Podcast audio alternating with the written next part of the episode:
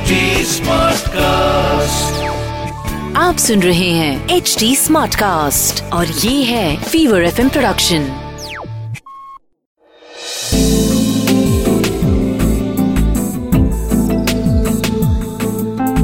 एक अधूरी कहानी। एक अधूरी कहानी कहानी वाला देव के साथ। वो वक्त बड़ा अजीब सा था।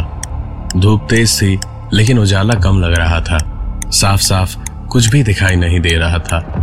गर्मी लग रही थी, लेकिन पसीना नहीं आ रहा था। और घड़ी देखी तो माया का दिल बैठ सा गया, क्योंकि घड़ी के कांटे उल्टे भाग रहे थे।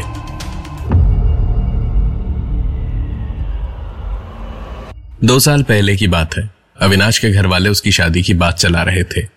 लड़की भी दिल्ली में ही रहती थी।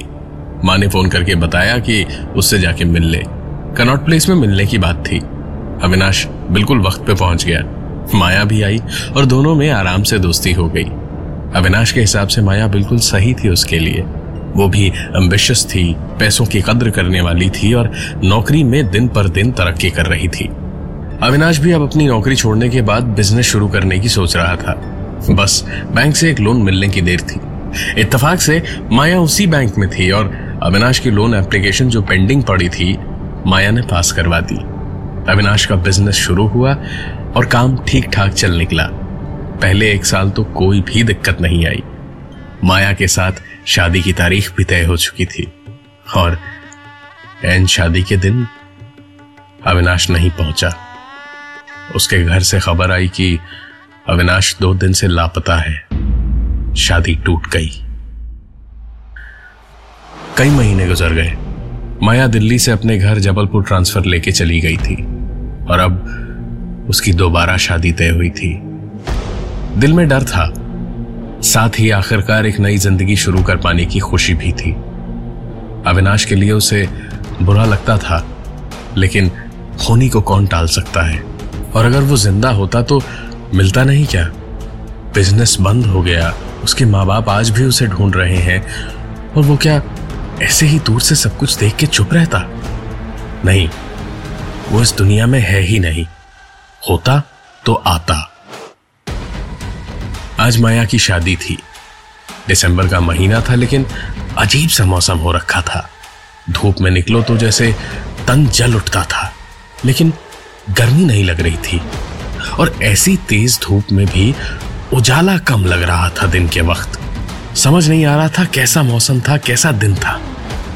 खैर, बारात शाम को आनी थी और तैयारियाँ पूरे जोरों पे थी। माया का लहंगा और गहने वगैरह सब आ चुके थे। अब बस उसको तैयार होके आना बाकी था। माया कमरे में लहंगा पहनने तो गई, लेकिन बाहर एक मिनट के बाद ही सबको उसकी चीख सुनाई दी। सब लोग कमरे की ओर दौड़े, चीख पुकार मची, भगदड़ सी मची, लेकिन किसी के दरवाज़ा तोड़ पाने से पहले ही माया खुद दरवाज़ा खोल के पागलों की तरह भागती हुई बाहर निकली और कुछ आगे जाके गिर पड़ी। सब लोगों ने बिना जाने पूछे ही ये मान लिया कि शायद अंदर कोई था और चारों ओर ढूंढना शुरू कर दिया। तो माया ने इशारे से सबको रोका और चुपचाप खुद ही उठकर वापस कमरे की ओर जाने लगी और पता नहीं क्या हुआ कि दरवाजे के पास पहुंचकर खुद ही फूट फूट के रोने लग पड़ी। उसकी बहन ने आके माया को गले लगा के शांत कराने की कोशिश की तो माया ने लहंगे की ओर उंगली से इशारा किया। अब चीखने की बारी उसकी बहन की थी, क्योंकि गुलाबी रंग का वो लहंगा खून से भीग कर लाल हो चुका था। घर के बड़े बूढ़ों की बैठक तुरंत बैठी और इस घनघोर अपशगुन की वजह से शादी टाल दी गई। माया का दिल पूरी तरह टूट चुका था। सच पूछो तो अब उसे शादी का मन ही नहीं था। हफ़्ते भर बाद की बात है। माया आज इतने दिनों के बाद शायद पहली बार थोड़ा सो पाई थी। नींद खुली तो फिर से देखा वैसा ही अजीब सा मौसम था। धूप हल्की लग रही थी, लेकिन गर्मी तेज थी। गर्मी की वजह से बेचैनी सी हो रही थी, लेकिन पसीना बिल्कुल नहीं आ रहा था। और माया ने उठ के सारी खिड़कियाँ खोल दी। दिसंबर के महीने में कमरे का पंखा पूरे पाँच पे चला दिया और अचानक याद आया कि आज तो ऑफ़िस जाना है। उसने घड़ी देखी तो बेहोशी सी छा गई, क्योंकि घड़ी के कांटे उल्टी तरफ़ भाग रहे थे और वो भी बहुत तेज। माया ने अब खिड़की से बाहर झांका तो देखा उसके पिताजी गेट से उल्टे पाँव वापस घर की तरफ़ लौट रहे थे। आवाज़ें ऐसी लग रही थी जैसे कोई और भाषा बोल रहे थे लोग। और धीरे धीरे माया को समझ आया कि वक्त उसके इर्द गिर्द उल्टा चल रहा था उसके लिए। माया को लग रहा था जैसे वो पागल हो रही थी। पहले अविनाश का गायब होना और फिर अब दोबारा उसकी शादी में इस तरह की बाधा के बाद माया, जो ये सब देखते देखते हिल भी नहीं पा रही थी उसने अपनी पूरी ताकत लगा दी और सामने पड़ा ग्लास उठाकर ज़ोर से फर्श पे पटका। ग्लास के साथ साथ माया का यह भयंकर सपना भी टूटकर चकनाचूर हो गया। माया ने उठते ही पहले तो चार पाँच गहरी साँसें ली। ऊपर वाले का शुक्रिया किया कि ये सिर्फ़ एक सपना था। उसे समझ ही नहीं आ रहा था कि कौन सा दिन था, क्या वक्त था या वो थी कहाँ? पूरे कमरे में नज़र दौड़ाई तो देखा वो दिल्ली में थी। कैलेंडर देखा तो ध्यान आया कि अविनाश के साथ उसकी शादी पाँच दिन के बाद थी। और आज जबलपुर की ट्रेन थी रात में। अविनाश और उसे एक साथ ही ट्रेन पकड़नी थी। और जो सपना अभी अभी माया ने देखा था, वो इतना सच्चा महसूस हो रहा था जैसे उसे दूसरा मौका मिला हो सब कुछ ठीक करने का। अविनाश रात को टैक्सी लेके आया तो माया अपना सामान लेके नीचे पहुँची। उसे देखते ही उससे लिपट के फपक फपक के रो पड़ी। दोनों ट्रेन में चढ़े तो बस, अगली दोपहर तक दोनों को पहुँच जाना था।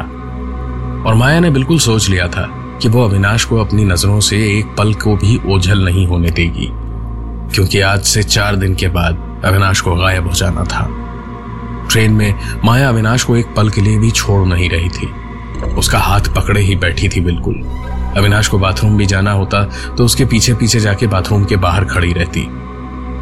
आखिरकार अविनाश से रहा नहीं गया और उसने बोल दिया, बस करो माया। जो हुआ, उसे तुम बदल नहीं सकती। कोई सपना नहीं देख रही थी तुम। सब सच था। सपना ये है। मैं बस तुम्हारे सवाल का जवाब देने वापस आया था, ताकि तुम अपनी ज़िंदगी आगे खुशी से जी सको। मेरे जाने में तुम्हारी कोई गलती नहीं है। मैंने बिज़नेस के लिए लोन के अलावा और भी कुछ लोगों से पैसे लिए थे। और कम वक्त में ज़्यादा तरक्की का लालच आ गया था मन में। वक्त पे पैसे नहीं लौटा पाया। बाकी तुम समझदार हो। मेरी गलती के लिए अपनी ज़िंदगी खराब मत करो। शादी कर लो, घर बसाओ, अपनी ज़िंदगी खुशहाली से जियो।